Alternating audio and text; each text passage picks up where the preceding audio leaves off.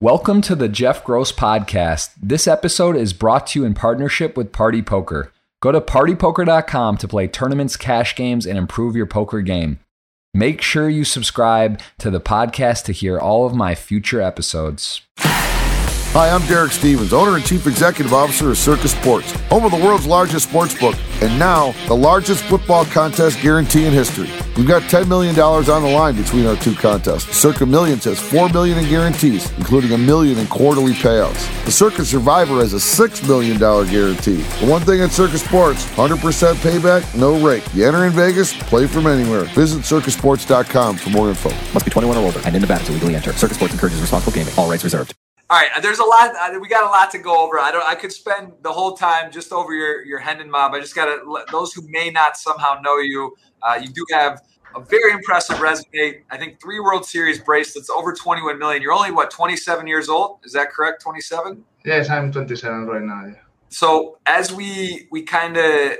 I, I just want to kind of give people a little bit of an idea and, and, and look quickly here through sort of your uh, your Hendon mob and where it all started, and also to lead out with it um, you won your first live event. Did you had you played anything before, or did you actually just take first place the first time you ever stepped into a casino, or was there a couple you didn't cash, uh, or did you just literally walk in and win this? Uh, well, like I, tr- I before that tournament, I used to play like a small tournament, like 50 euro tournaments, like 100 euro tournaments.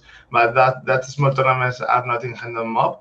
But yeah, that one was my first big buy-in, like 500, and I won it. So and my first 1K, I won it too uh, right after. I think like a couple months after. So yeah, I was really lucky at the, my beginning of the career, and I still I'm still lucky too.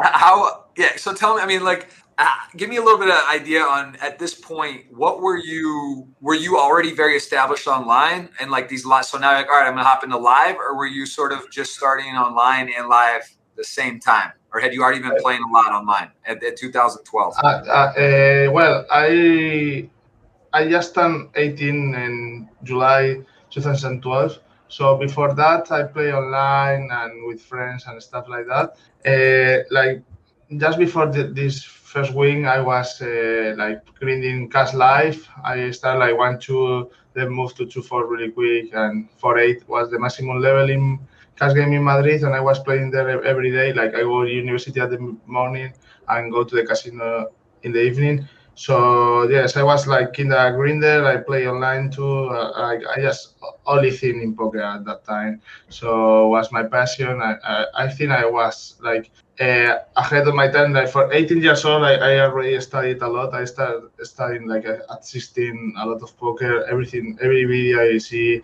every forum I can read, everything. I just love it. And my my goal was to be really prepared when when I turned 18 years old. So I turned 18 years old. At, at the beginning, I started winning non-stop. And my first win is 500 euro tournament, and then the, my first 1k to I win.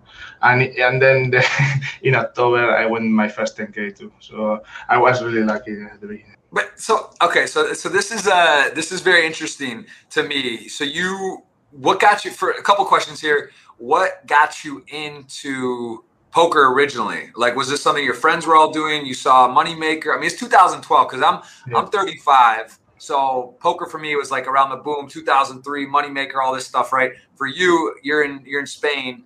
Uh, you know, 2012. It's later. What what what caught your attention? What made it exciting for you? Did you have a friend who was very successful? Did I mean, Well, yeah? Tell, tell me how it started. 2000, 2012, I, st- I become like uh, 18 years old. But I discovered when I was 16 and 2010, uh, about more, or less. And I discovered one day watching uh, just the TV, i watched one show, I don't know, EPT or something like that. Uh, in the late, late night, I, I remember I was studying, I was the summer, so I was in, on holiday, so I I go to the bed really, really late and can watch some of the poker content I see in the TV, and I love it. Like I see for two, three days straight. I think, wow, this game is amazing. I start uh, doing some research online about how people play, how, if, if, it's possible to win the long period. And I see that if you are a better player than your opponent, you can win in the long run. So I really love it. Like uh, from when I start, like when I was underage, I just play with, a lot with my parents and stuff like that, but not poker, like other Spanish games. And I, I always love all the card games and like board games and all this stuff. And I think like I'm really talented to play these games even before poker. So yeah, I, just love it the game, and then also the the when I was 16, 17, I don't have money because I, I don't I never worked at, at that age.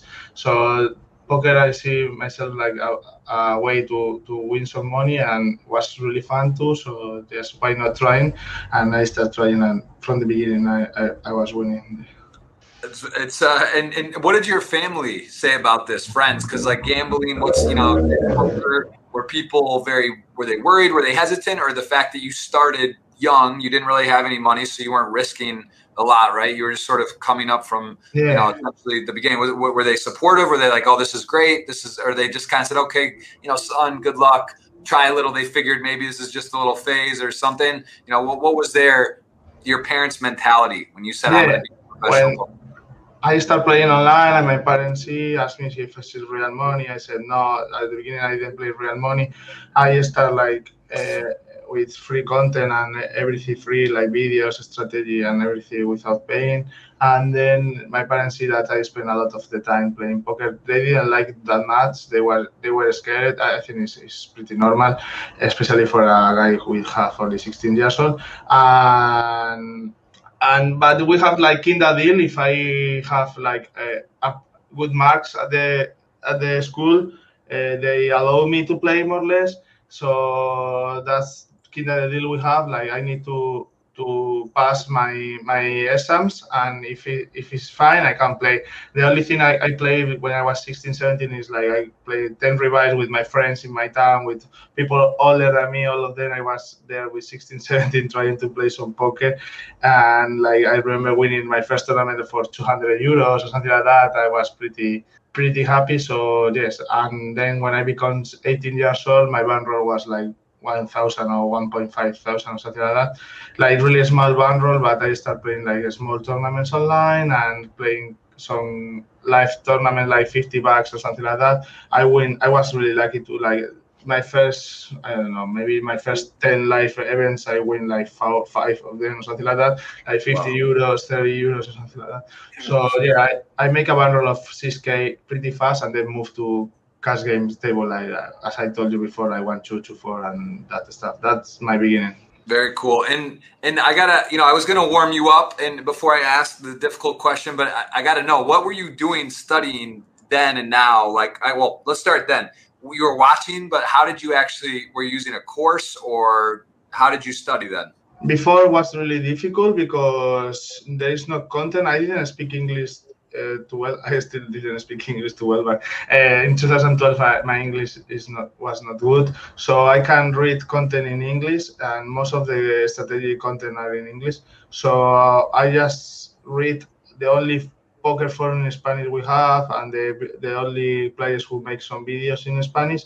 So everything, every, uh, every Spanish content I, I read and stuff like that. But there is no software. It's like more like people telling like they play this way because of that or that, but most of us we are wrong, and now we know.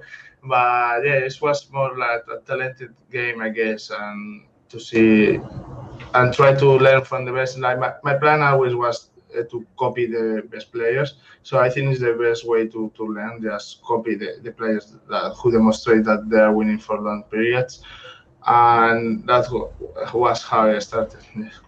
Very cool. And and now though, there's so much information. There's so many, you know, Pio solvers and and just content galore, right? There's YouTube. Twitch, all this stuff going on, all these different coaching format platforms. Your friends, right? You guys have a very strong group. Your core friends, very very good, probably to talk hands, strategy. You know, get notes on other players. Uh, what would you say now is is the way you focus the most to get improve? Um, you know, it's sort of like golf, right? Like to go from 120 shooting to 100, not super difficult. To go down to 90, 80, you start getting there. Once you get around scratch, to make one two strokes, the little adjustments are so difficult and the, the best of the best that are doing.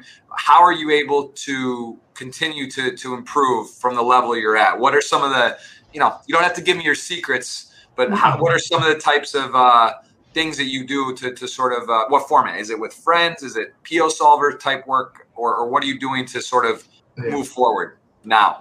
I love to i love to mix all the formats to because i think it's the best way to learn like i work with solvers i work with Pio and, and other solvers but also I, uh, most of the work i do is with my friends just talking about hands or watching like replays of big final tables or analyzing databases of my normal, more more common opponents and stuff like that.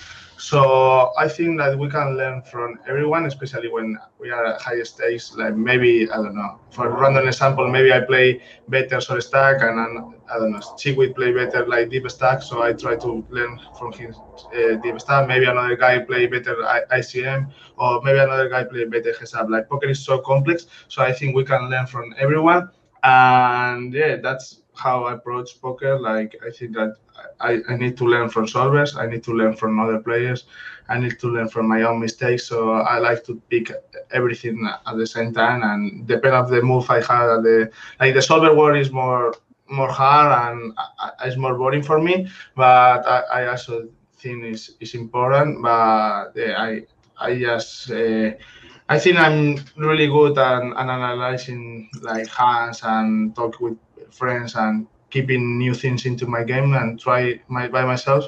So yeah, that's the way I study. Uh, we got a couple, couple. Of, it looks like friends from from Madrid or people that may know you. Marquitos is in the chat, and uh, also Murata two thousand. One's asking about you playing MUS. I guess it's a Basque card game. What is that? Are you do you know what that is, or what? if you were good at MUS? Yeah, mus. Yeah, uh, that is a Spanish card game. Uh, card game. It's really fun, and yeah, I play with my with my parents, especially all all the summers. I play with him. It's like two by two. You play by two by two, and and it's pretty fun. Yeah, I, I really like to play, and I think I'm I, am i am good at it.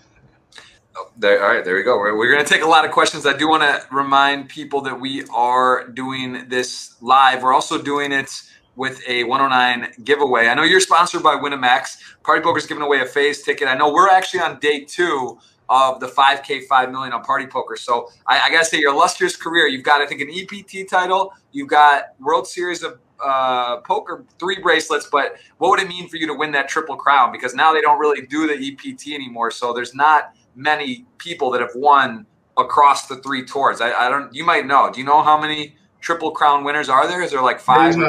Yeah, like I don't know exactly, but it's uh, five, six players. I think. Yeah, I really want to, to win. I finished fourth in World Poker Tour Miami. That was my close call to the World Poker Tour. I would love to to win online too, and day two about average stack. So let's see if it's if I run well there. And yeah, I love to win the the triple crown, and I will have the four crown if I win because I have the Party Poker Millions too. It's a huge event too now. So that one uh, I won the main event in Bahamas, uh, so I think it's a big main event too. And yeah, I would love to, to win the World Poker Tour too. Wow, that's actually yeah. I guess party that would be the four. So I don't know. Probably no one's won four. I'm sure, right? There's no yeah. way that anyone's done that. Yeah, probably not. Yeah, that's uh, that's pretty cool. What is what what is um what is your out of all these the results and, and accolades? Which to you is the most fun or like that was the most meaningful? Was it that early million dollar score? Uh, just because it was so big and relative to the situation at the current time, or, which one for you is the most meaningful? I think the three main events I won uh, are the more important. Every uh, every of the three was important at the beginning. The first one was the 10K World Series Europe main event. I won for close to a million, or, for a million uh, euros and that was my like my first 10k live. I played one or two online before, but it was my first 10k live, and I I won it, and my bankroll increased by a lot. I like I have bankroll before playing the 10k, but that one was huge for me, and that one I think is pretty pretty important. Then my EPT win 2015 was. Uh, like in my dream, when I start playing poker, I always say my friends, I will play one day on EPT. Uh, I, I watch every every live stream of, of EPTs, and I really love this this this tournament, and to be able to win was fucking amazing for me, like insane. And then my most recent victory like was Bahamas Party Million. Uh, that one for another million, and that was was really good for me because I was in the biggest downswing of my career just before that win. So I was like a little, little bit worried. I, I was losing for over a year, I think, and uh, but I still worked really hard trying to to to become like and to be in the top level. And after this tournament, I won three tournaments in a row, all of them in the first bullet. So it was like a key point in my career too. And I think these three tournaments are really, really important for me 2013, 2015, and 2019. And, and you go, I mean, yeah, this run here is pretty insane. You go first, first, first right here. What what was going on here the end of 19? Because so I mean, it's kind of got to be a little worrisome, right? You're on a downswing. Uh, playing yeah. big buy-ins, it's it's it can get expensive, uh, and the year's coming to an end, right? There's always that little period, Christmas, sort of after the new year. It's sort of like the year's closing. You're not having a good year. What what do you think shifted for you? What happened? Was it just you were running bad? Did you actually look at yourself and say, you know what, I haven't been playing so well, or maybe you know you had to take a break or you were burnt out? What do you think was the reason that you were sort of in a downswing or not doing well, or was it just just purely variance for the most part? Looking back, I think I think looking back is uh, a mix of some some things. Like I think the key thing is like uh, after I have too much success between 2013 2017, I won a lot of money. I kind of relax and play a lot of live tournaments. I was like uh, traveling like over five six months a year, and when I was traveling playing live, I didn't study that much. So my game was not in my A game for sure and my opponents start studying a lot. Uh, uh, like stakes in online stakes increase by a lot, and people are like studying with solvers and all the stuff. I was like kid late to this study, so for sure I was not like top 10 player at that at that moment and or top 20 maybe uh, but also i run really really bad uh, like especially like in big big events like over 5k tournaments or 10k tournaments I was running really bad. I, I was playing online, studying, and see like I was winning BB per hundred. I was like good, good ROI online, everything is good. But in the big events, I always miss the cash. But how that's how poker works. Like my mentality is really strong. So uh, my plan was to to win as hard as possible. So I play a lot of online, a lot of live, trying to study a lot and just the, all the rank come and I win three tournaments in a row for the first bullet. all of them that was pretty insane.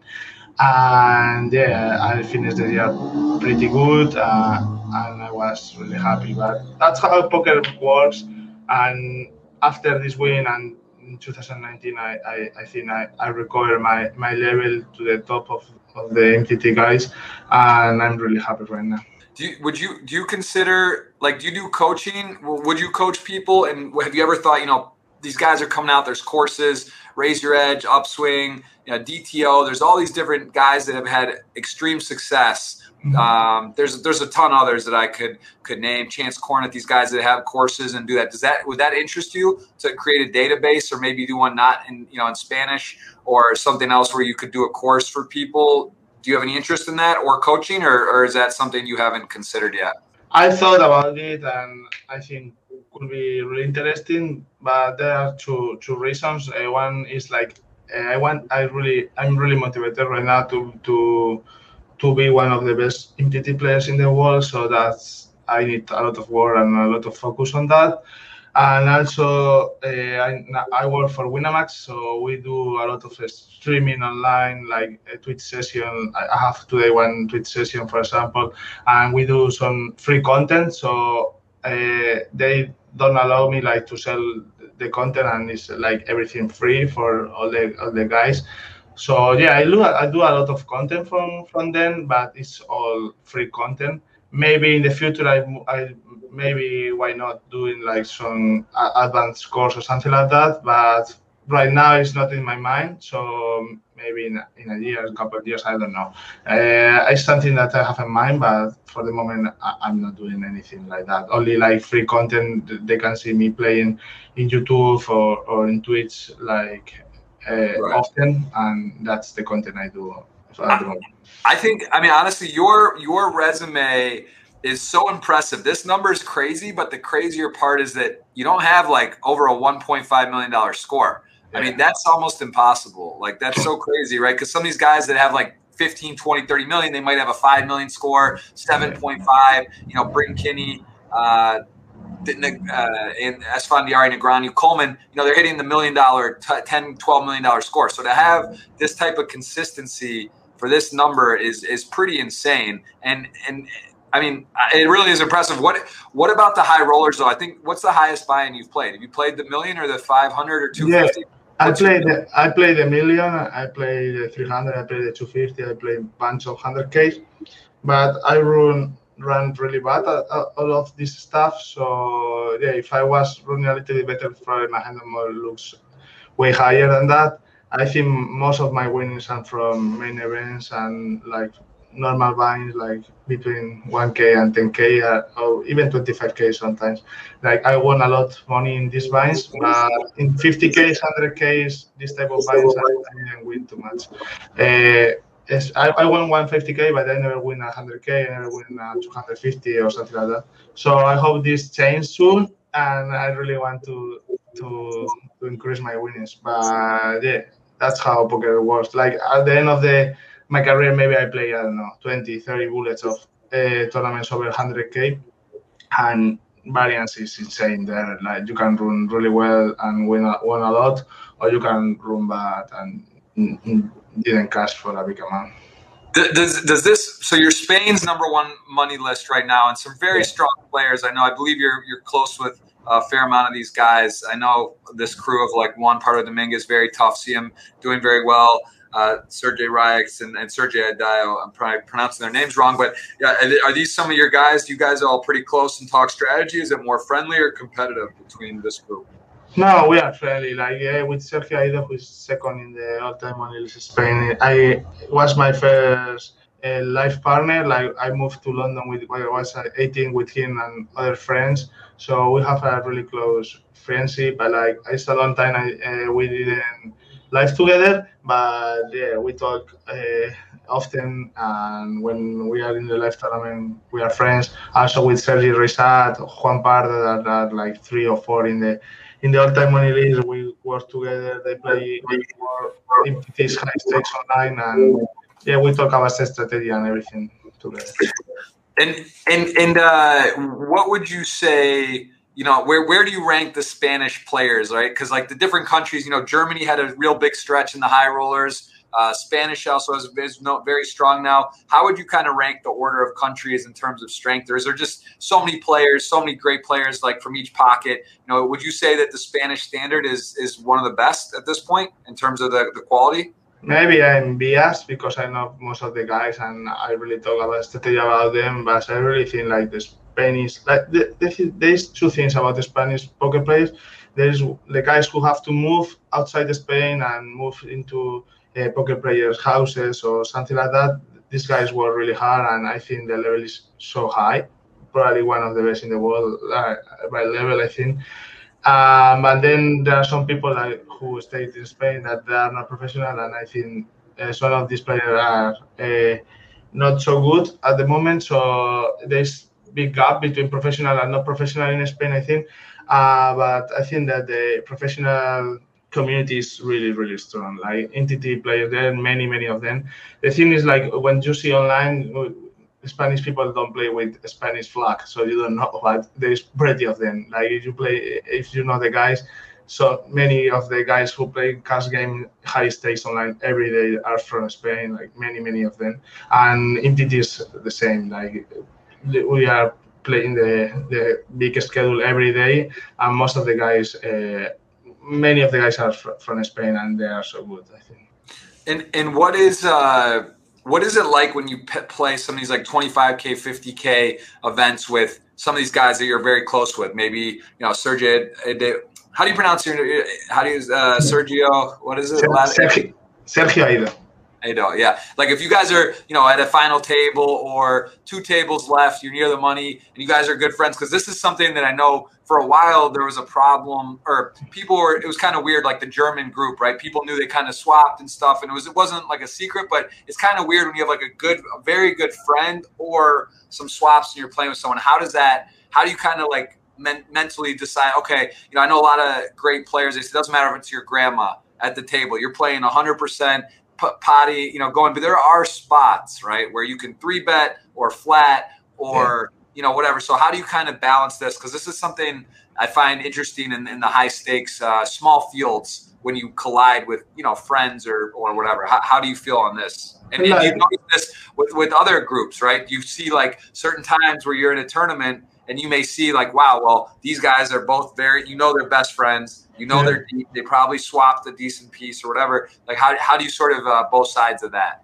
I think when you play super high stakes, as I play, uh, the pro- it's, it's not a real problem because like most of the guys who who play really high stakes are really rich already, so they have big bankrolls and all this kind of stuff, and they don't want to risk their reputation or or even his mental like health, thinking about all this stuff, and I think just play normal. Like I play same against Sergio Aido, Juan Pardo, than I don't know against Chidwick or I don't know Scott Seiver or whatever. Like I play not normal my best poker and I do my best decision every time I play, and that's the way it. Maybe uh, like if I swap with them, it's cool, but we swap like a small pieces, so it doesn't change that much in the in the decision making process at the in, in the moment that I'm playing. So yeah, I'm cool with that, and I, like in, even in the my mental thing, is it's much better to don't think about this stuff and just play the, hand the best you can and try to win all his chips that I try to win like every every opponent. Um, I think it's cool. I think people overrate overrate uh, the this weird stuff happening in high stakes. I think most of the guys who play in high stakes are really big bankers already, and they don't care that much about this stuff. Like if you are a winning player, you demonstrate for so long, and you have a bankroll. Why you complicate your life doing this type of study stuff? I think most of the guys didn't do it. Uh, I can't say 100% sure. I, I, only talk by myself, but. I think it's pretty uncommon to do some study stuff in pretty high stakes. I think. Yeah, no, no, no, no. I, well, first of all, I'm not even talk. I, yeah, not saying shady, just saying like it's like one of those things where you know if you're listen, if you're playing a 10k main event and you have like five guys that you're friends with, and you might swap five percent or whatever, right? And you play, and it's like you know, hope everyone does well. Maybe you collide, and you want to win the title. I'm just saying in like a you know, say 20 person, 30 person, 25ks um, that more so like just like friendly, right? Like your friends, like you don't want to like it's like weird because you get to see the cards and your friends like, oh, you bluff me, like man, you're going at me. You didn't have to three bet ace five off or you know king jack off in the spot. You could have just folded this one, right? But so it gets it's probably it's a bit of a mind game too, right? Because it's like you know that like your friends and like you know it's, it's it becomes like a little bit of a dynamic where it's like, wow, is he really going to mess with me or is he going to take advantage of me like that? Not like colluding or cheating. Yeah, when, when I think that someone cool thing about this stuff, I always say at the beginning, "Hey, bro, we play normal, and no, you don't think anything strange because I will play you completely normal. Like I, I, like if I think that you are a good player, maybe I play less hands or whatever. But if I play with good player, another player that I'm not friends with, I will play the same way. So it for me it's, it's the same like his friend or not i think this guy have the bankroll enough to, to lose the tournament or to lose so it's not a big deal if if I bash him or they bash me. Happens too often. Like uh, many of my friends try to bluff me so hard, I try to bluff them so hard. Uh, no problem. Maybe we love after, and that's all. Yeah. Yeah, for sure. Makes sense. I, I remember one hand we played. There was a PCA Bahamas, 50k buy-in, and I was I don't remember where exactly. Maybe sort of deeper, uh, like 30% of the field left, and I had aces, and I folded two after the flop. I think I showed or told you. Do you remember what you had? Or you played a million hands. It was what? a it was a fifty thousand dollar buy-in at the Bahamas, one of those turbo fifty Ks. Yeah. And uh, I just remember this hand. We we haven't played too much together live, but a few we played a couple times, and I think uh, yeah, I had aces and I folded on the river. I don't remember the exact board, but I think I showed my hand, and and I and, and I don't remember if you remember this hand. It was a long time No, ago. I don't remember. I play every every every day, so uh, no, I can't I can't remember. Maybe if I bluff you, it's more more more easy for me to remember. So probably have some value. That's a good way. That's a good. I like to hear that. All right, that's the right answer. Um, okay, uh, and and so tell me now, like in terms of the rankings and stuff, like how, how motivated? I think I read somewhere. You know, I think what's the highest GPI ranking? You've been number one, or you've been? Yeah, I, I have been number one twice in 2017 and 2020, and was one of my goals, especially 2017, to travel around the world, become number one, all the stuff.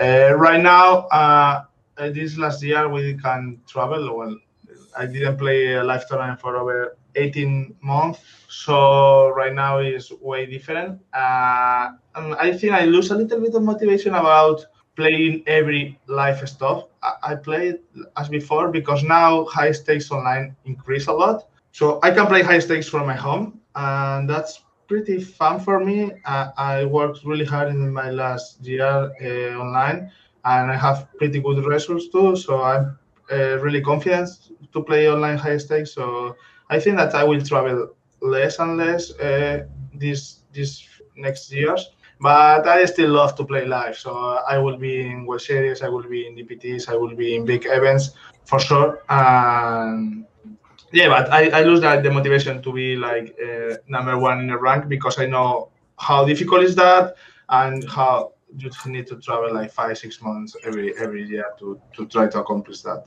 And, and what about what about uh, family, kids? Like, is that? I mean, you're young. You're 27, but is that something? Would you like to have one day? Is that on? Is that a something you think about already, and how that may impact your career, uh, or, or are you not even thinking about these things yet?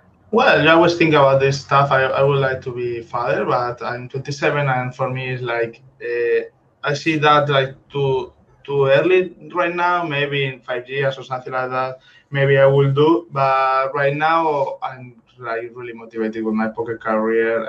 I, I try to, to be with my family, the, the, the persons that I love it, and try to be to be there for them. And and I really love to, to be with friends and family and all this type of people. I, really love it. And but it's hard when you travel too much and you live in, in a different city. Uh, it's hard, but I, I have I, I have the facility to travel there whatever whatever I want. Not with the COVID, but uh, after COVID, I think that maybe I'm in London right now. I want to travel to Spain. I, I will be in Madrid in two hours, so that's pretty helpful for me. And yeah, maybe I always tell that I would love to to live in in Madrid, uh, but right now I can't. The situation for poker is really bad in Spain, so uh, I can do it. Maybe in the future, or I maybe I want huge amount of money and kind of retire from poker. I don't know.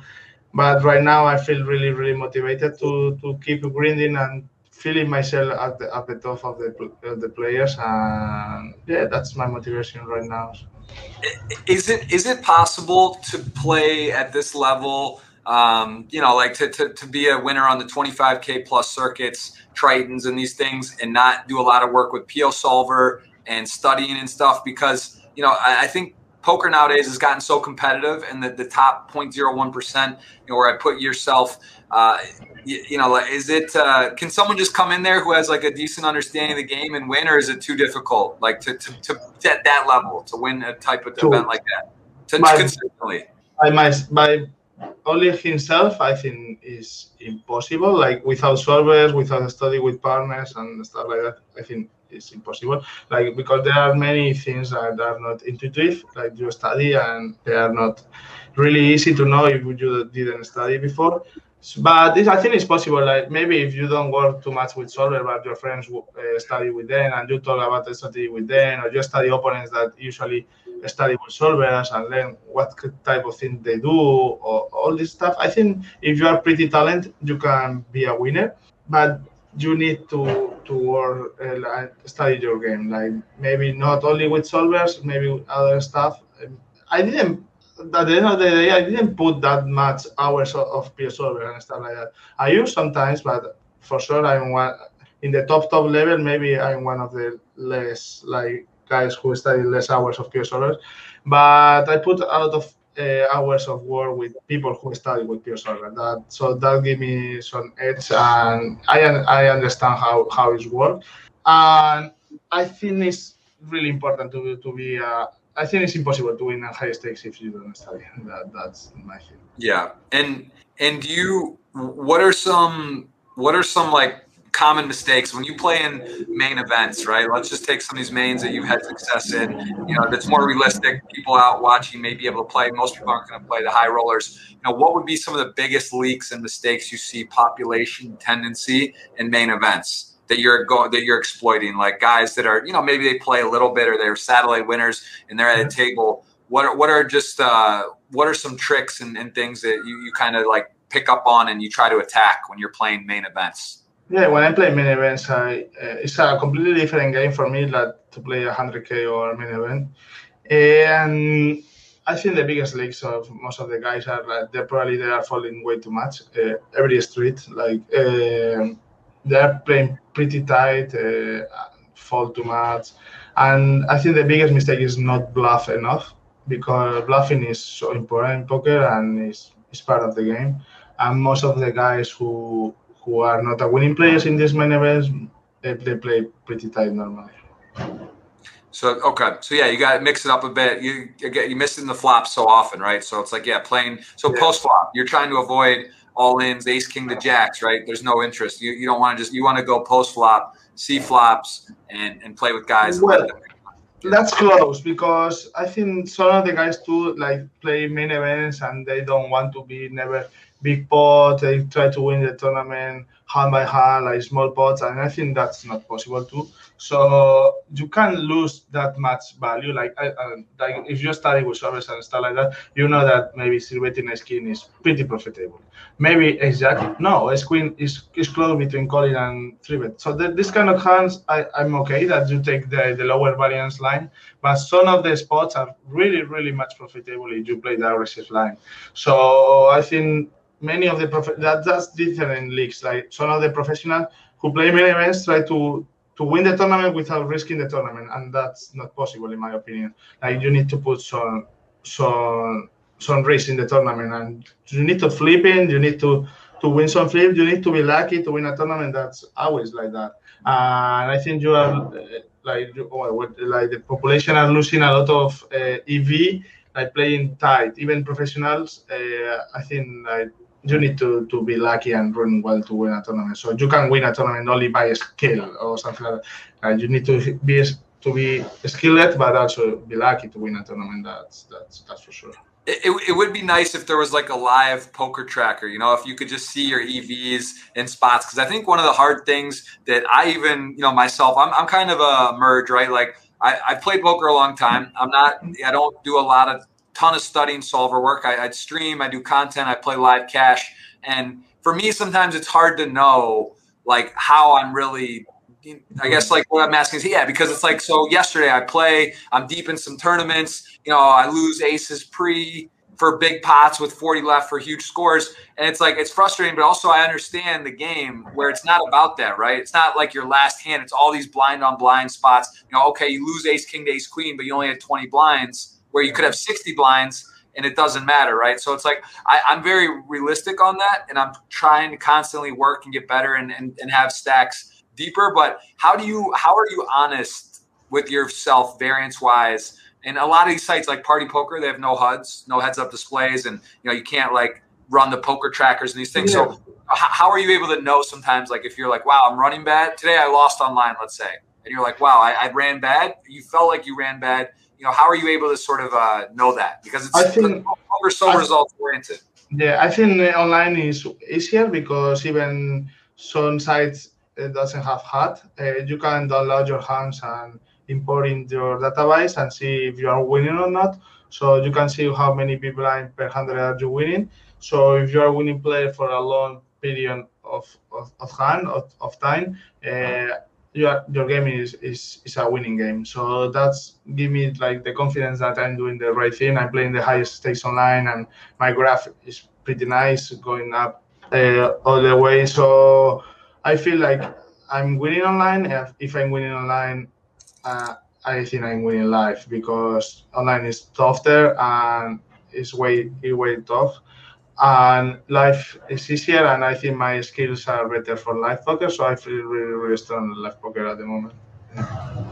Yeah, and that's that's how I like see. Like I see if I win in BB per hundred, I see if I win in money, and these both these two things give me the the way that if I'm doing the right things or not. And and uh, are you? Do you believe like when you hear poker solvers and the games like what you know getting harder and this and that but it seems like it's very popular. Like wpt had record field in, in florida right? 25 400 in the main event. Uh, poker is very popular. There's twitch there's youtube there's content there's free stuff. It seems to be growing but the game's also getting harder. But the ecosystem does seem like new people are starting to come in. Us poker's being legal. So are you worried that the game could dry up a bit or do you think that always poker will be around. Maybe it's PLO, uh, mixed games, six think, plus. Like, do you think it's just? Are you worried that in five years it might dry up, or is it just not a concern for you? Uh, I think it's not a concern. I think poker. Many many people play poker, uh, and will be always better players and worse players. So always will be uh, winning players and losing players. The only way to dry up poker is like the sides increase the rate so high that nobody can win. But I think at the moment it is is is possible to win, and you don't need to to be better than your opponents.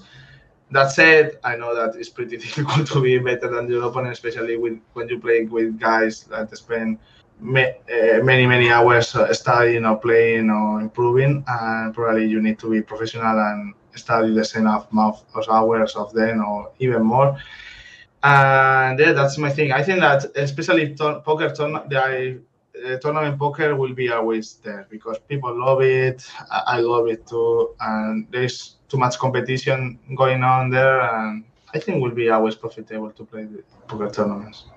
For sure. And and do you do you consider yourself? I got a question here live in the in the chat from Hey Sun God. Do you do you consider yourself top ten in the world currently where do you i know it's like a, a, tough question i don't like asking people oh who are you most scared of who do you think are the best because yeah. you compete with them right you don't want to tell people oh i think you're tough or scared of you or not that you're scared of anybody but um, you know do you consider yourself like in that that uh, elite elite level or, or where what kind of like where do you kind of put yourself currently if you don't uh, mind it kind yeah, of yeah.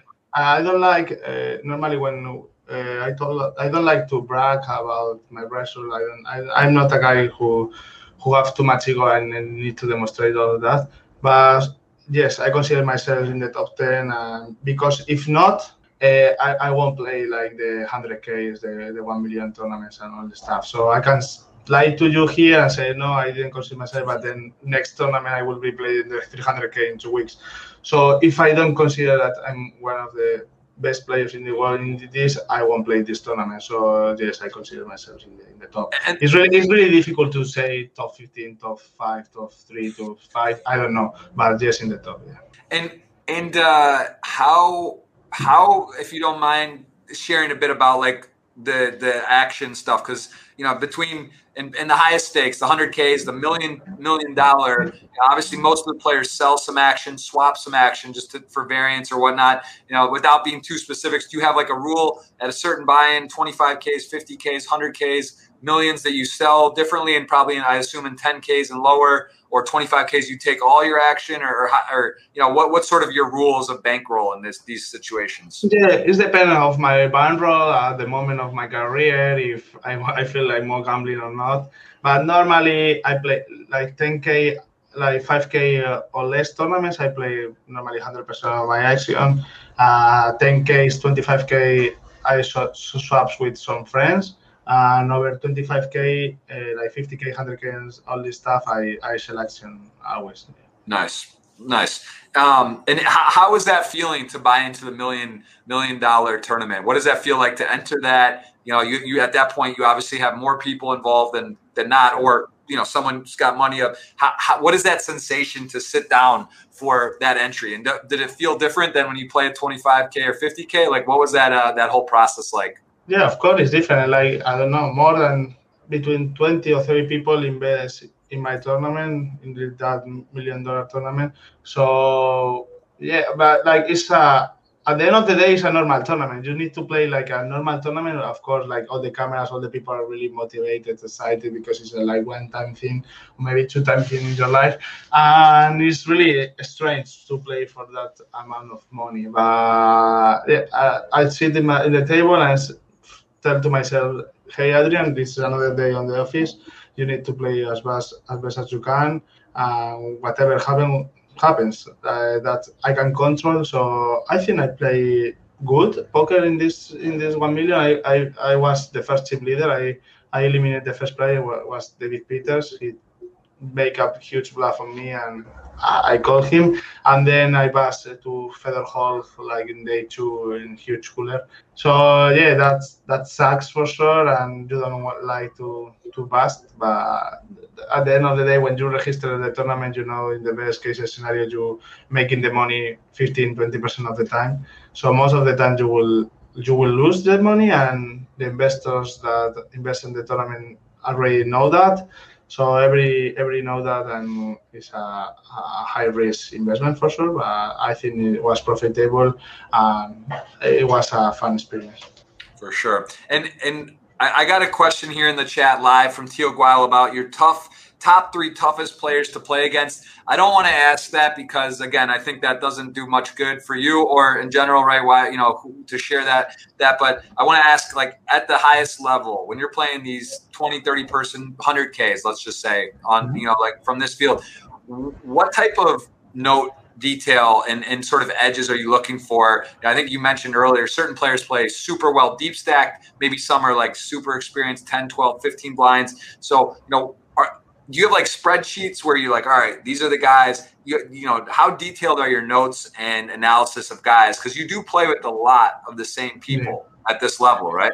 Yeah, we play a lot together. So I don't know. I try to understand how they think about poker, what are the goals, how they study, and the way they play, and all this stuff. But sometimes these guys are really good players. So sometimes it's hard because all of them are like good good play. So I, I, I, do need to to play as best as you can, and it's hard. Like I know some guys I can compete them about who study more or who is more intelligent because they are way more intelligent than me. But maybe I can compete with them like about having more emphasis or life or other types of things.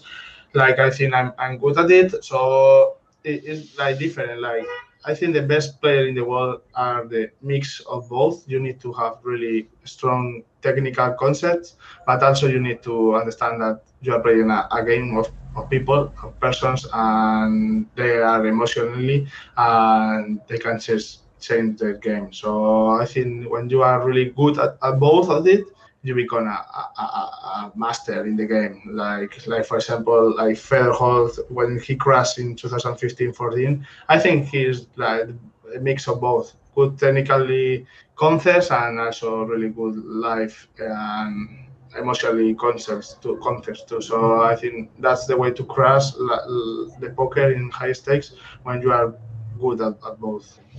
And and do you do you feel when you're at the table in these main events that people are scared of you? Because you know Dan Coleman is a very close friend of mine. I'd say Dan Coleman, Fedor Holz, and Justin Bonomo. They had kind of like the three runs from you know another like just they couldn't lose. They won every tournament. They just were winning everything. And Dan Coleman was telling me and Fedor, you know, you could feel it at the table when you're playing, and guys are scared of you. You know, they're folding like Jack Nine in the big blind or Ace Seven off in the big blind for a bet because like they just they're like, man, this guy knows what I have. He's gonna not give up a chip in any spot. And like, do you feel that sort of at times where you're like, you know, people are scared of you in these main events too, especially you've won a few now. You're in there and you just like guys don't want to play with you. Do you, do you get that kind of impression?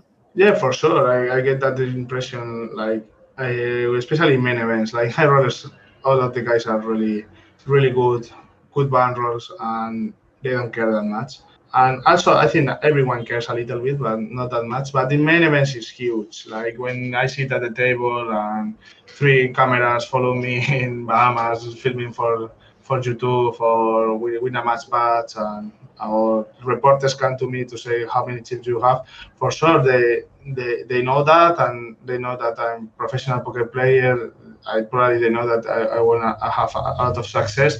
So they're scared for sure. Like most most of the guys didn't want to play against you, but you also be, have to be um, clever because uh, you need to sit at the table and know who are the guys who will play more tight against you. But there are other players that want to punish you. Like I'm the boss in the table, I will bluff you because you are raising every hand. So now it's my turn to to demonstrate that I'm a good player too. I, I, I can feel that too. Like I think I'm really good at life because I can feel that who are the guys who are afraid to play with me and who are the guys who uh, like are GT oriented and didn't care and they play me against the same as they play against a solver. And there are some guys that they really want to win uh, against me. They really want to bash me. They really want to bluff me and show me the bluff. So if you are good at knowing who is who, I think it's a big edge, especially live.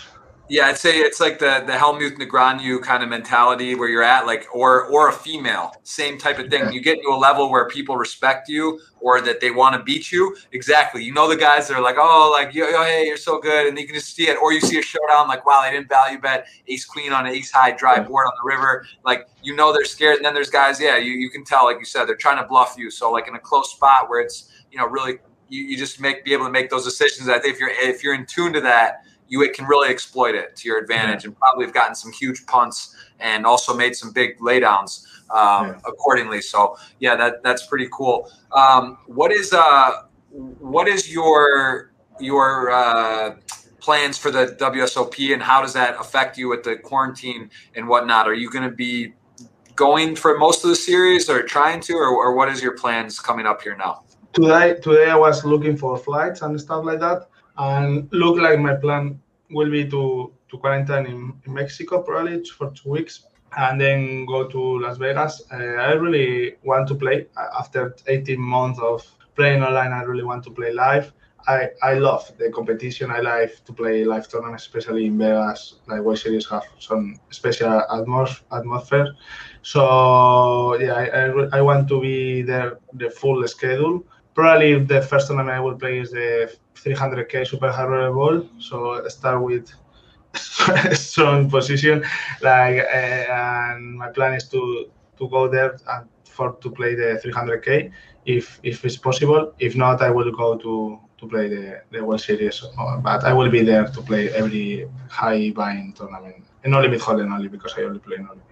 And, and and what's like what's a um, what's your i want to ask you before i forget about preparation on a on a general day and, and live and online in terms of you know, do you meditate mentality uh, do you have a coach and that type of stuff or, or, you know workout? Do you have a ritual in a way like before you know would you rather just like wake up and hop in the Sunday schedule, or do you like no? I'm gonna I'm gonna take my time, get a workout, meditate, and then just come in and come in, or do you like look the day before and say, okay, I'm gonna play this on Winamax, I'm gonna play this on Party. I have your schedule lined out. If I bust this, I play that. How meticulous are you in your preparation for online grinds?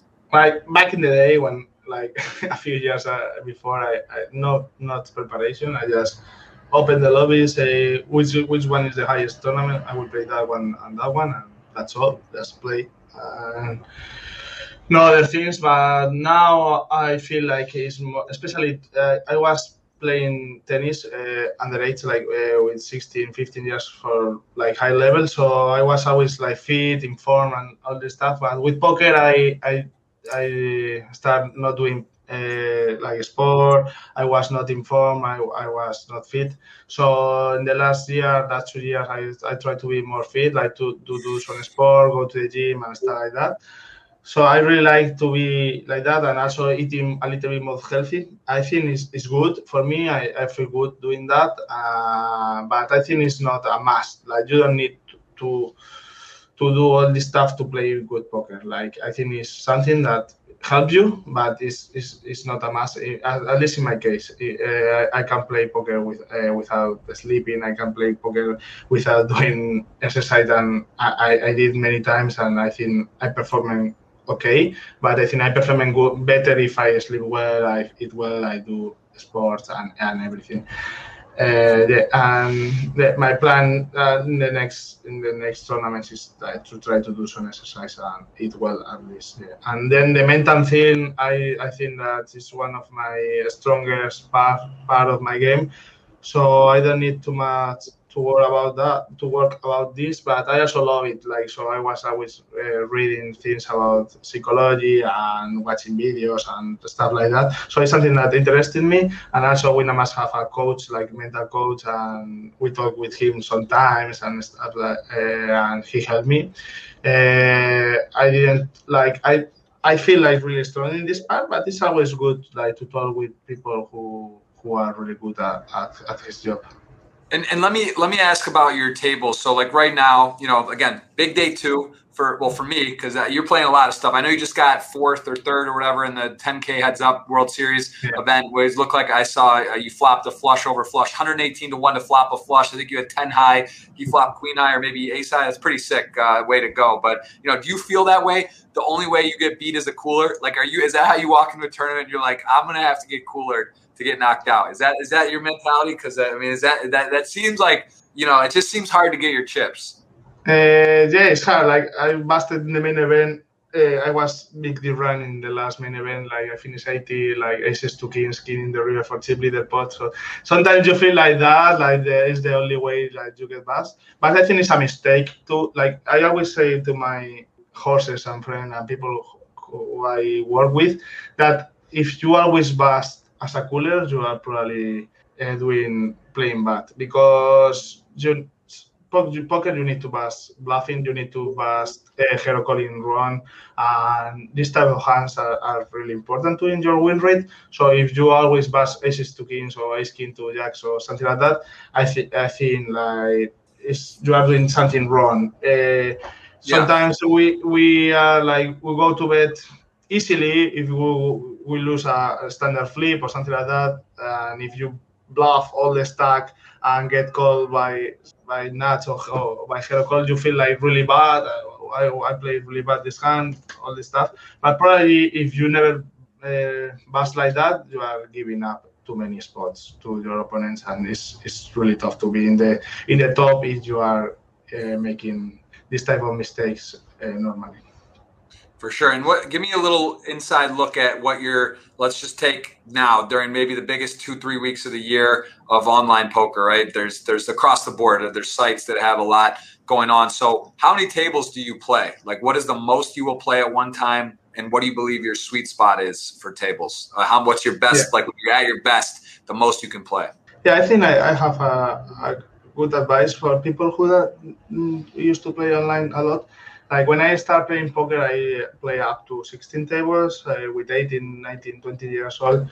And but in the last year, I I feel that I play way better with way less tables. So I play maximum nine tables at the moment, and I feel really strong now. Like every because when you play too many tables, you are giving up spots. Like maybe you have a close defend, you didn't do it. Maybe you have a close open, you didn't do it. Uh, a c-bet, you probably don't do it. A hero call, you never do it if you are playing many tables or big bluffs.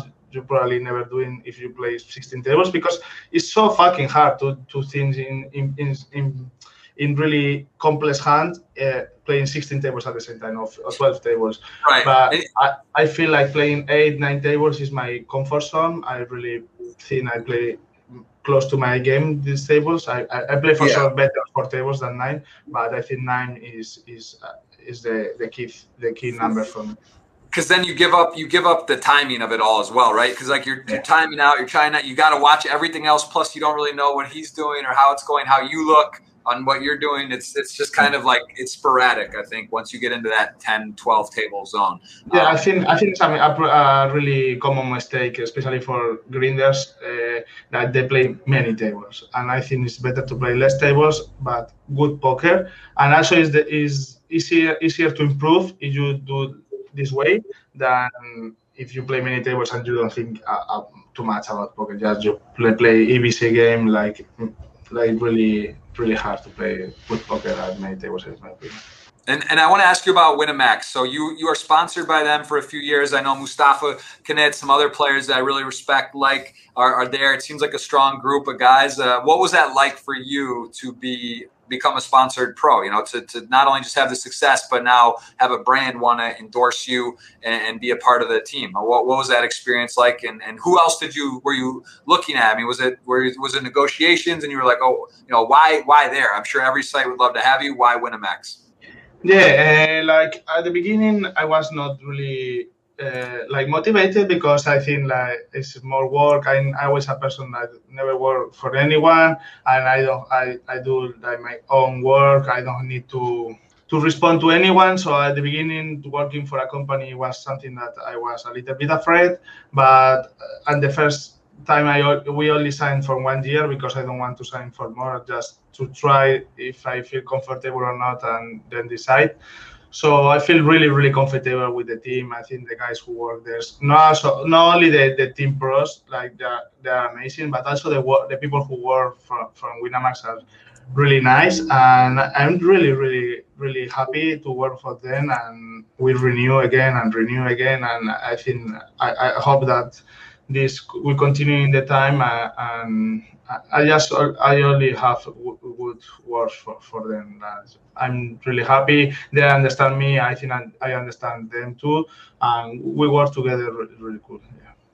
That's uh, that yeah no it's it, it is nice right it's kind of like being in a fraternity or college or like a group it's cool to be a part of a team and sort of work together and and, and do cool stuff so that's uh yeah it's pretty pretty exciting i'm sure your family was happy right to see at that point you already had success but to see you get you know and, and be proud to be an ambassador of a, a strong company and, and endorse them what uh what has been the biggest challenge for you uh, as a poker player what what do you think in terms of lifestyle like even in european uh, time zones, it's tough a little bit with the schedule, right? You go to bed a lot of times very late. Like what you're going to bed at four or five a.m., probably six a.m. You know, how how is that? How are you able to, you know, what, what's a typical grind look like for you when you finish? What time do you wake up, and and how is the lifestyle over in Europe playing online poker? Yeah, when I'm playing online, I, I I'm really a night night guy. Like I really like to to work in the night and like even when I was studying at the university and in the school, I study in the night. Like, I'm not the guy who wake up and study in the morning. I prefer to to be late in the night. So my I think my brain is work better in the night. So I usually uh, go to bed really really late, about five six in the morning, and wake up at one two p.m. or something like that. I sleep like seven eight hours, and yeah, and my day start like I eat. Um, maybe if I, if if I can I'm playing online, I go to the gym, and then and then if I play online, I play online for about start at 6 p.m. till 2 3 in the in the morning. Uh, I am, and if I didn't play, but maybe go to, to see some friends, make some some hobbies or or just studying some poker. It depends. Normally, when I'm in London, I'm like in the poker mood, so it's most of the days are studying and playing. And when I need some holidays and enjoy, I go to to Madrid uh, to spend time with my friends and family. Very, very nice. And what is uh, what do you think is the thing that you've learned the most from poker about life? The the comparison or the metaphor, you know, with with bankroll management or dealing with variance, luck, highs and lows. What to you is the most valuable part of poker that you apply to re- to everyday life? couple of things like control emotions i think is really important i think I, i'm i'm I, it's really hard i'm outside poker i'm a person that is really hard to argue with me because i, I don't like to argue to i'll have discussion uh, because i didn't like it. So I, I think like i feel more like i'm more like rational person. Uh, it's really hard for me to lose like my emotions. And I think that's from poker, and I think it's uh, it's nice in life uh, to to be control of your life and do, don't do things that then you regret it. And also the the concept of EV, expected value, and doing the the right thing in the right moment and that some some things in life is, is like variance. Like when you have a, know, a problem with uh, with someone sometimes you do the, the right decision and you do the, the right thing and so, life and poker has some variance. So sometimes just, just running bad in life and you only need to focus in in, in your decisions uh, uh, the same as poker in my opinion very very very cool and what uh What sports do you like? Were you uh, when Messi left for PSG? Did that upset you at all, or, or, were you just like, listen, I'm grateful. This guy, we've got. Are you? Well, first of all, you, who are you support? Are you a Barcelona fan? Who's your club? No, my club is Atletico de Madrid. Uh, okay. I was I went to the stadium from I was a kid with three four years old until I, I was 18 years old. I go there every every match, and now with 18 I moved to London, so I can go less and less, only if I'm in Madrid this the, the weekend. But I still pay my my tickets to go to the stadium, and if I can go, my parents go for me. Uh, that I, I really love Atletico. I really like to follow all the all their, their matches, and I like I like soccer. But I'm not really good at soccer, so I prefer to play tennis. I, I used to play tennis a lot when I was a kid, and now I'm really motivated with paddle. I don't know if you know which what is paddle. Paddle is close, similar to tennis. And Paddle tennis, the, the one off the back wall, right, where you can yeah. hit the wall. Yeah, I play all. I love it. There's a court outside my house, three courts right there, and I play all the time. I was actually Vince Van Patten was on the show yesterday, and he was really he was actually I don't know if you knew this. Did you know he played in Wimbledon? He beat McEnroe and stuff. Did you know that? Oh, yeah, no. Yeah, I didn't, I didn't know he was that at that level either. But he's very into paddle tennis, and that's seems to be people growing very quickly paddle tennis. So we'll yeah. have to maybe play. Uh, play some at the World Series or, or, or racquetball or something. It's yeah, a lot. I, I, will take my racket for sure there. And I, I, in Spain, it's pretty popular paddle, and I really like it. So I started playing more and more, and it's one of the sport I enjoy the most now. does does Real Madrid and and uh, Atletico Madrid do they share a stadium like like uh, Inter Milan and AC Milan, or they each have their own? No, we, we hate each other, so we can't share anything. uh, okay, it's a rivalry. yeah yeah, yeah, it's a big rivalry between these two clubs. Uh, no, they have his stadium in Santiago Bernabéu, and we have like uh, Wanda Metropolitano is a new stadium, huge too. Yeah. That, that was one of the most incredible games I saw. It was uh, heartbreaking. I think it was the, the UEFA Champions League final in the last 90th minute or something, or extra time. I think yeah. a header goal and then they won in overtime, or maybe I forget something like that. But I, am a big fan, and I remember that yeah. game. It, it's amazing that they were there in the final, right? The both teams were there in the final, and that's that was got to be. I mean, that's one of those examples though with like anything in life. It's never over till it's over. Nothing zero or hundred. You look at a yeah. poker tournament. I'm sure you've been down to ten, you know, heads up with the ten to one, 21 deficit, mm-hmm. you come back, or vice versa, right? So it's it's it's crazy. But that was a that was an emotional one, right? That, that am I right? Yeah. Was that like 2015 or 16 or something? Yeah, it was really emotional for me. I was there in the stadium, go to uh, Lisbon, Milan, because I, I, we lose the both finals, and and it was really tough for me because I buy tickets for my parents with my brother, and we are really close to win the Champions League, our first Champions League, and in the last minute they score, uh, they draw, uh, Sergio Ramos draw uh, the match, and they, they they won in the after time. Uh, in the overtime, and yeah, it was painful, but also an experience that uh, in life, uh, life is, is difficult, and you never win until the, the last card is, is, is dealt. So you never know. Sometimes when I like in poker, when I have like 95%, I don't celebrate because I know sometimes the river can, could come. And in this in this this match is the same. The last minute, in the 92 minutes, 93 minutes, they score. But how that's how life works. Yeah do, do you ever feel i know i mean I, I, can't even really ask this without feeling silly but I, I still can't help myself. And I, I do ever at times because like i'll be i'll be playing online you know i'm streaming on twitch everything's going well and then it's just like boom boom boom or great you know like it's just amazing when stuff happens like three hours two hours on the river or on a site. Do you ever feel like on a site you know because you play high stakes across i'm sure all the sites right? So like is there ever like a period where on one site you're just running so bad where you're like, this is almost impossible, but then everywhere else is going well? Do you ever like sometimes wonder? Because I hear this a lot. I don't, obviously, I don't think online poker is rigged. There's no reason, right? The sites make the money. There's no reason to. But do you ever have ever have like mental talks to yourself where you're literally like, I wonder if I'm getting messed with, or like if they just like have me set. Do you ever ever have that even creep in your head, or are you just too much of a professional?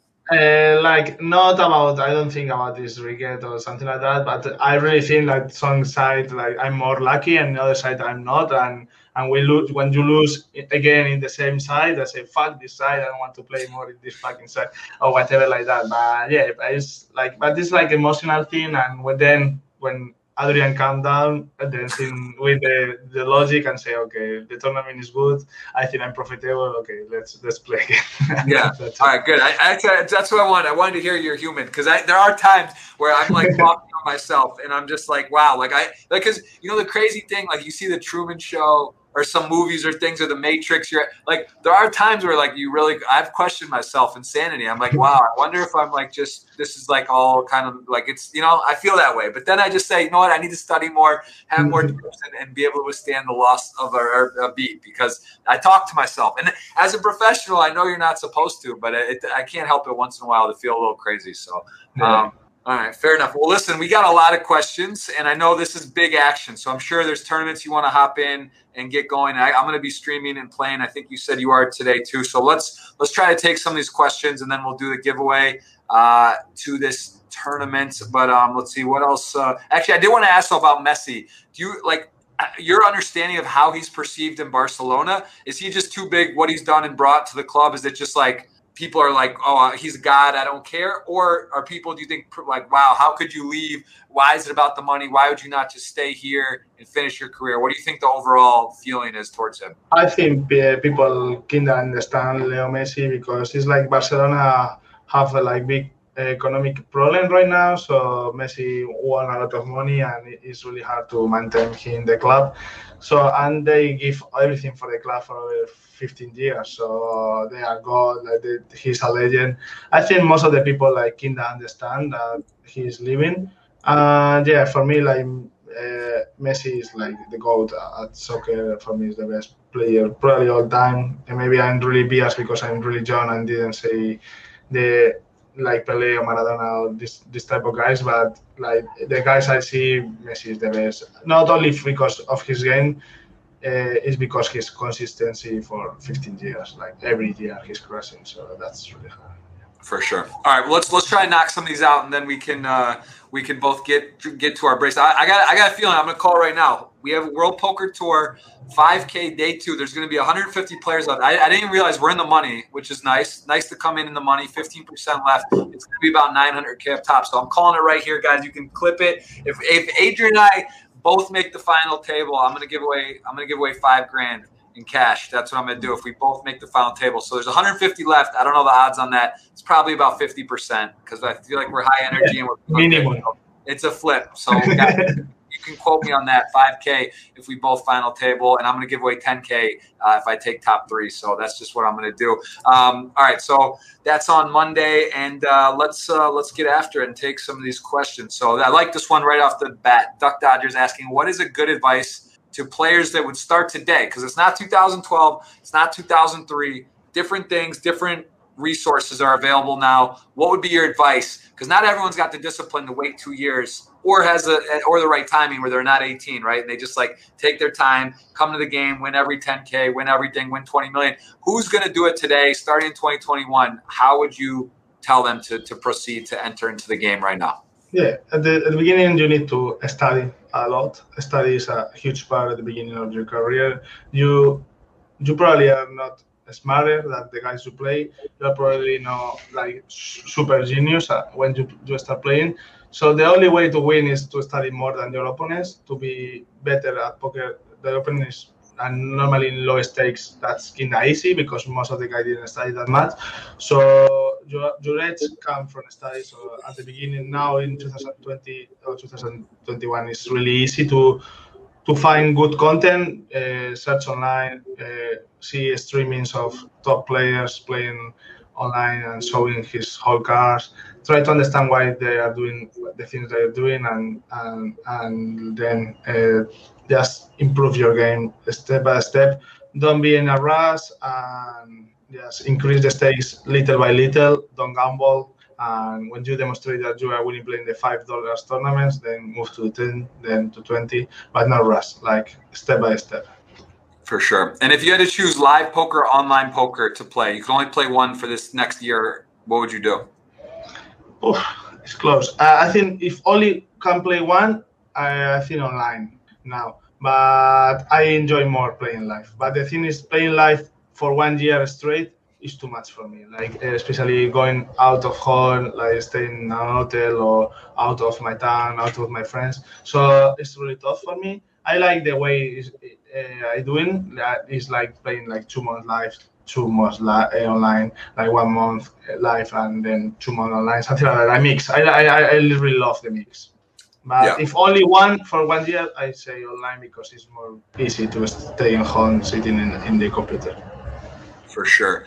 Um, we got a question about your favorite hand to play and what hand you find the most difficult hand to play. My favorite hand, like, is aces for sure. right. Not aces. Sorry, I should. Yeah yeah, like I don't know. I have really good uh, memories about with Jack Ten of spades because I, I made a huge bluff against Johnny Lodden in EPT Monte Carlo, and it was a really viral video of my my bluff, uh, like crazy crazy shit going on, and I, I really love this hand. And so I always when I see Jack Ten spade, I remember this uh, good moment for me, and uh, maybe I want. What, what's the most difficult to play out of like ace queen, ace jack suited, pocket eights? Like what hand is the one where you get and you're like, all right, here we go. Like, you know, I'm at, you're in a tough, you're going to be in an interesting spot. It's not the nuts, but it's a good hand and there's going to be some tricky boards. Which one is like the one that seems to always come up that like, wow, that's up. You're not always sure what to do. Yeah, maybe like the most difficult like that, like nine, tens, hands like that are tough to play because are in the in the close between the premium, but there are some hands that, that are better. So maybe post flop is harder to play like nine, tens, eights, this type of hands. Could be yeah, the answer. For sure. Uh, what was the what was the the here we got a question about the WSOP winning the WSOP bracelet. What did what did that mean for you, and and how important was that in your career? That feel amazing. Like uh, my first World Series of Europe, I, I won. I was underage, so I can travel. Uh, underage in, in the US, so I can travel to the US. I was eight, 19 years old, so I need to wait two years to to to go to Vegas after this win, and yeah, I feel, I feel amazing. Like a bracelet, like when you start playing poker, you dream about winning a bracelet, an EPT, and this type of tournaments. And I can do it, so it's it's feel fucking amazing. I don't know what to say. Have you ever visited Brazil? Uh, no, never. Um, here we go. We already just so look at some of these questions we already covered about the meditation and and routine. Uh, okay, let's see. Uh, a best footballer in history. We just covered this. Look at this. We're already getting through some of these. Um, let's see. Yeah, favorite event. What's like your favorite out of all this tour stops? Is it you know Bahamas? The World Series I won't count because that's just like you know straight and it's Vegas. It's, it's its own little world of a thing. But give me like your favorite tour stop out of anywhere on any any circuit, anything. Uh, the circuit, uh, circuit I like the most probably is EPT. I like EPTs, especially EPT Barcelona. I, I, love it. I have bad result in that one, but I love it because I love Barcelona in the summer and I feel like in home because I'm in Spain. So yeah, I fucking love it to play there. Do you ever wear your bracelets? Never, never. Maybe I should I, I should wear, but I, I never do. Never do, right? For sure. Uh, what about free time? What do you do? Just want to relax? Uh, sports? You said you play some tennis. What about um, you know backgammon, chess? Do you uh, what do you what do you like to do? Watch watch soccer. What what's your thing when you're free? Yeah, my free time. I like normal guy. I like the sports. I like to watch sport, like especially soccer and tennis and paddle. I like to, to do some sports too, and also uh, I like to go party with my friends when I were in Spain, uh, go to nice restaurants. I like cinema too. Yeah, like normal guy with normal normal things, I guess. For sure. And what player has inspired you the most? Not maybe not current, but just growing up, watching them on Poker After Dark or World Series coverage. Like, what what is the player that you saw and you're like, wow, like this guy's cool, or this guy plays well, or I like how he handles himself. Who kind of inspired you early on? That's a common question, but I never know what to answer because I didn't have like a special guy that I really want to focus on. Then, like I always try to copy all the best players in the world, and but not only once. If if I think he's a good player, he's winning for a long time. I just try to copy them. So I just inspire me for for all of them, and not anyone in particular. For sure. Do you think the game has changed a lot lately? And and, and I, I, I like to reference Sam Grafton's tweet where he like put each year, you know, three betting, four betting, five betting, flatting, crypto like 2017 like what what is uh, the game does evolve it seems like there's new strategy new thoughts and it's kind of funny because like you could berate someone today or think they suck but they actually could be ahead of their time or innovative or someone that was saying that which is actually kind of really funny if you think like that because each year different lines of thinking maybe at one point someone was doing what they think so yeah what do you think lately about the poker game and how it's evolved i think poker will be involved uh, more and more now we have the thing is now we have uh, software that told us like the right thing to do or the GTO wise. So there is a, a, a, real answer to, to the question if the hand is, is played well or not. Uh, before we are all guessing, now we know more answers. So that's why people are like improving. When you know the, the right answer to your question, uh, one one time and another and another, you, you, you improve with the time. So I think it's normal, but poker is such a complicated game, such a complex game, and will will always be people who make mistakes. Uh, even myself, I make mistake every every day, every every, every hour. I do many mistakes. For sure, me, me as well. Times a few. Um, sickest bad beat. What is the one that maybe not like necessarily that he was a royal to a quads, but you know, deep in a big event. You were, you know, final whatever, and, and some, you know, yeah, aces the kings. You mentioned king on the river, stuff like this. Like, was there anyone that stands out in your career, like the million somewhere, like you said, a cooler million dollar versus Fedor, where yeah. let him know the hand, but stuff like this, what what stands out to you as one that's like, wow, that was sick? No, the cool against Fedor was like in 10 10 7 and half king 10, he had packet sevens for 30 weeks, something like that, like big, big cooler, but that's not amazing. The last one I remember is the because I play on, on Sunday is like the 5k main event and we are like 90 left, like big stack. I lose it. I, I was only in aces two kings and the king in the river for chip leader pot 80 left, and that's huge because was like 2.5 million on top and it's like main event title. I really want to to have a big deal run in that one, so that one really hard for me. But the last weeks I I, I, I was winning and I had good results, so that's why it hurt a little bit less but yeah, that one was tough. And it's the, latest, so I played this hand like two, uh, two days ago, so that's why I remember most. I usually forget the, the big bad beats. I don't like to focus in the in the bad things. I prefer to focus in the good things. So I usually forgot about this stuff. Oh, that you that was the WSOP main event for two point five million. Just now, you're saying you had aces all into kings, and the king hit on the river. Yeah, yeah, yeah. first like uh, seven point five millions. Uh, like crazy. See that one. did you be honest when when that happens? Do you jump like? Did you jump out? Did you fall out of your chair? Because when you're seeing it, and then the peel card, right? It's on GG, so the things like peeling. Yeah.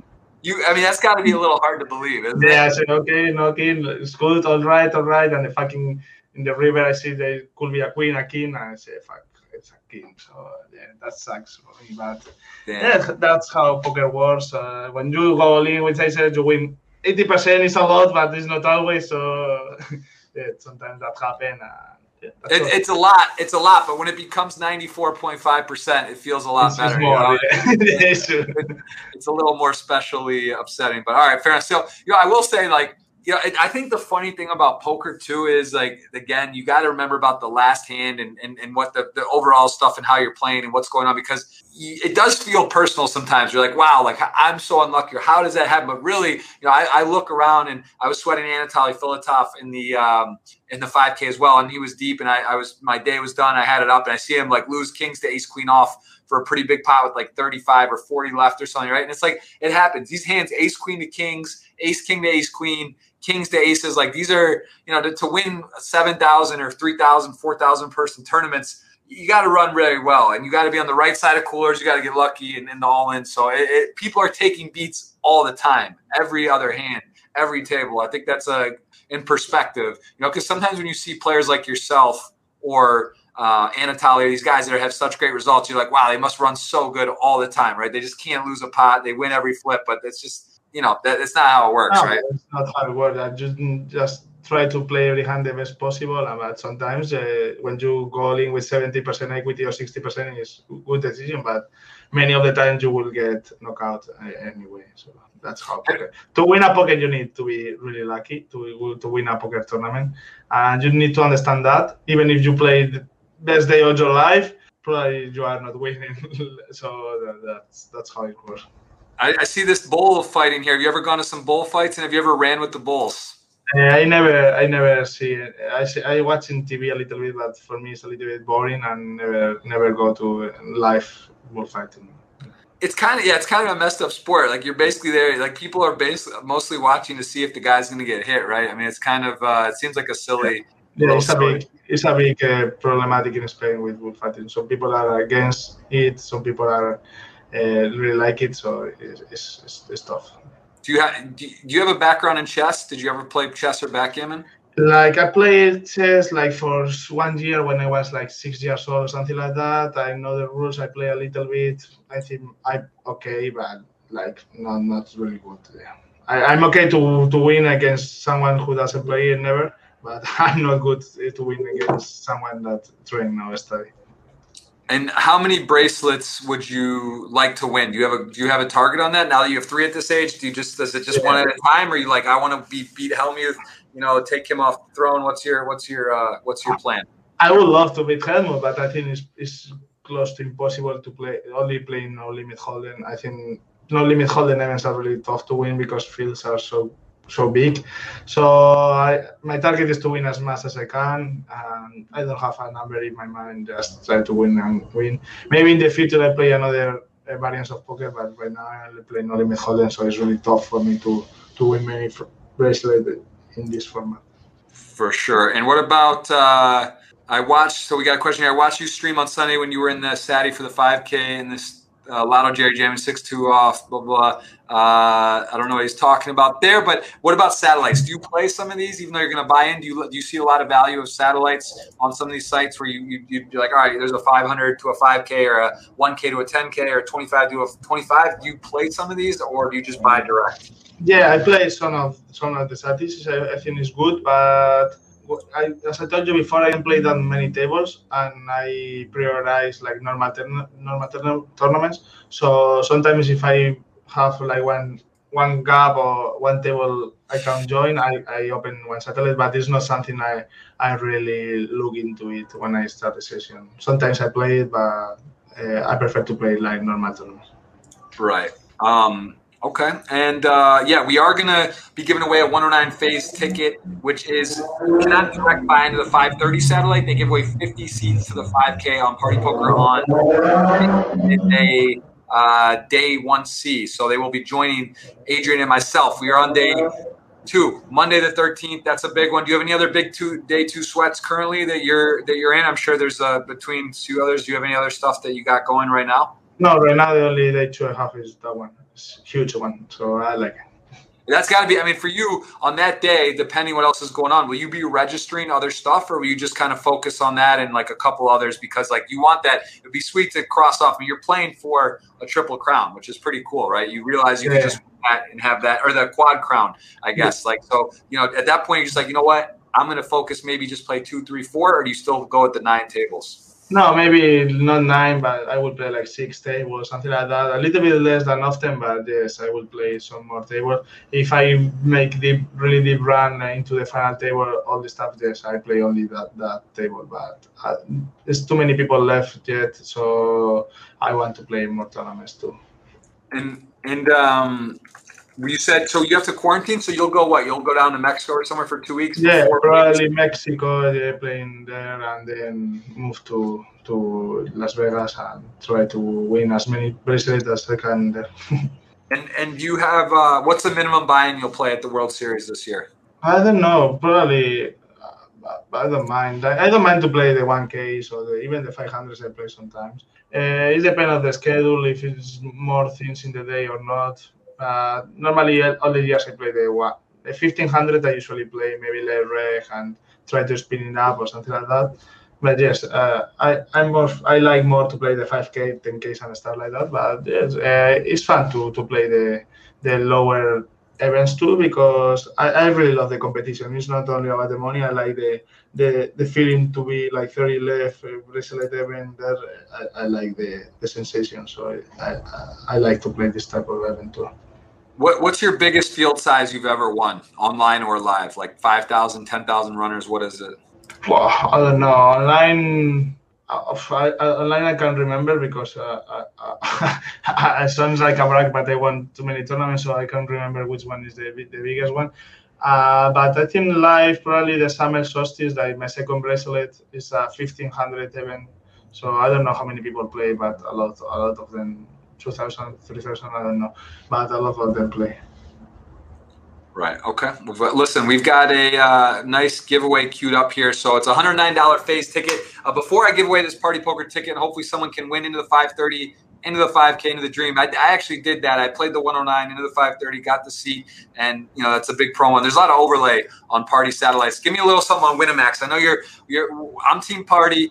Listen, it's about one big game. We're all here. We're in it together. We want the best for the community. Give me a little bit of info on Winamax. What's their specials yeah. going? What do they have? Is there series going on, or what's their main event on Sundays? Give me a little uh, love for Winamax. Yeah, yeah. Now, just now we start the series on last Sunday, and we have like 10 days or 14 days of series online Winamax. The huge main event is 125 euro buying, 4 million guaranteed. That's huge for for Winamax. And there is many flights. You can still play. I think it's a KO format and that's the main event. But we are in the series, so you can play many Winamax series events. Uh, you can uh, research online, or even I post something in my social media about the series, so you can follow the link. And if you are interested to play, really cool events there, and most of them are like six max that I think is pretty really fun to play.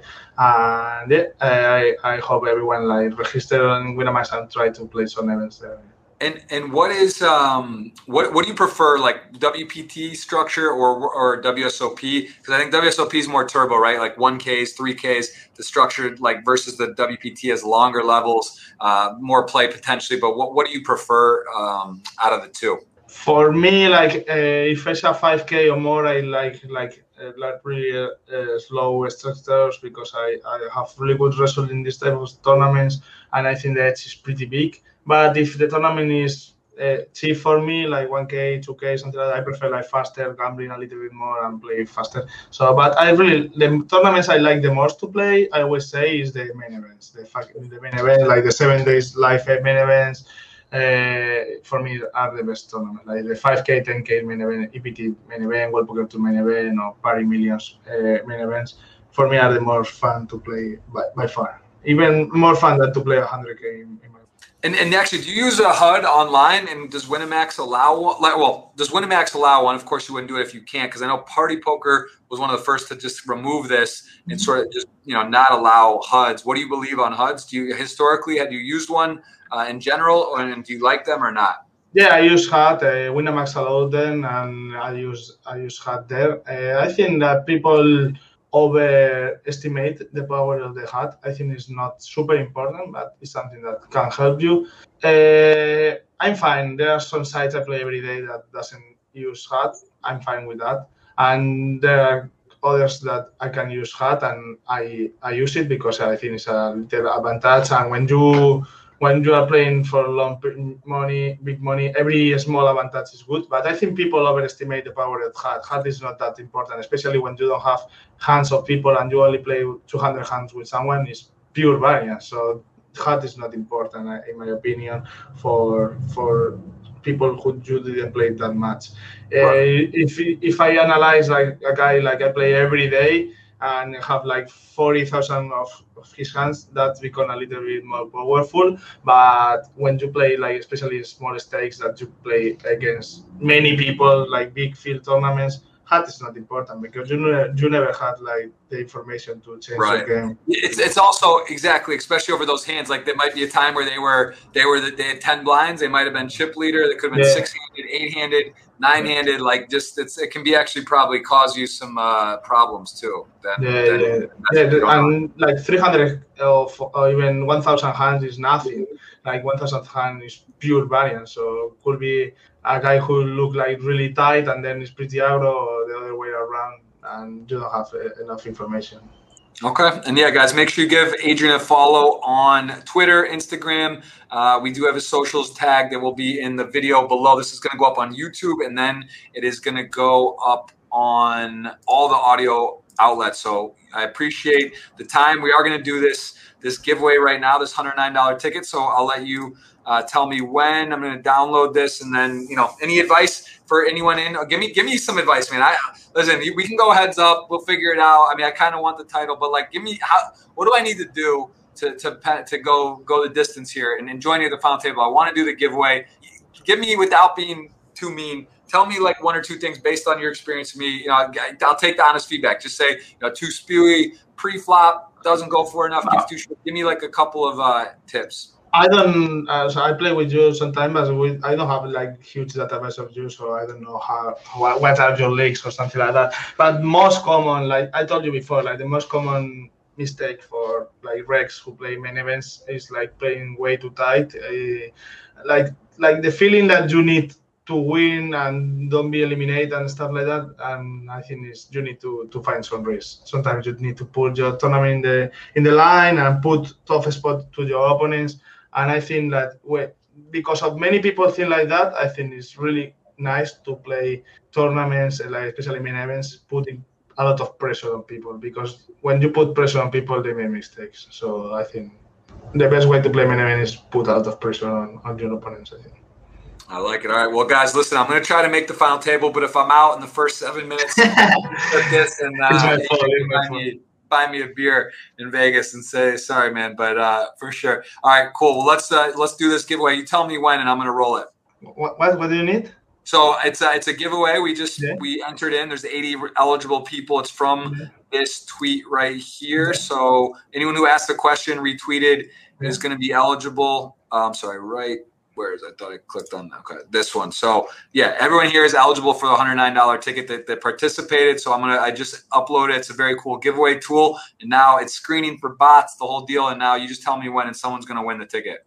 Ah, uh, say a number or what do, what do I need to say? You just say now or when or you know ah, when okay. a keyword, whatever you want to say, some something, and I'll, okay. I'll roll. Now, now it's fine. Now. Boom. Now, so we're gonna roll it, and there's a winner, one winner, and that is right here. Jared Green won. So you are going to win the 109 phase ticket. Congratulations to you. I will send you a message. And with that, man, Adrian, thank you so much for the time. This was great. Got to uh, learn some more about you, get to talk. Hopefully, we can play a little paddle or racquetball in Vegas, and hopefully, uh, some bracelets and, and titles coming our way. And, and we uh, we have a cheers in, in Vegas. So thank you so much for the time. See you before in the World Poker Tour final table. Don't forget. Yes, yes. Uh, listen, I will. I'll see you there, man. I'm gonna I'm gonna call you when we make the final table. Say hello on before, and we'll uh, we'll have a nice battle. So okay. appreciate it.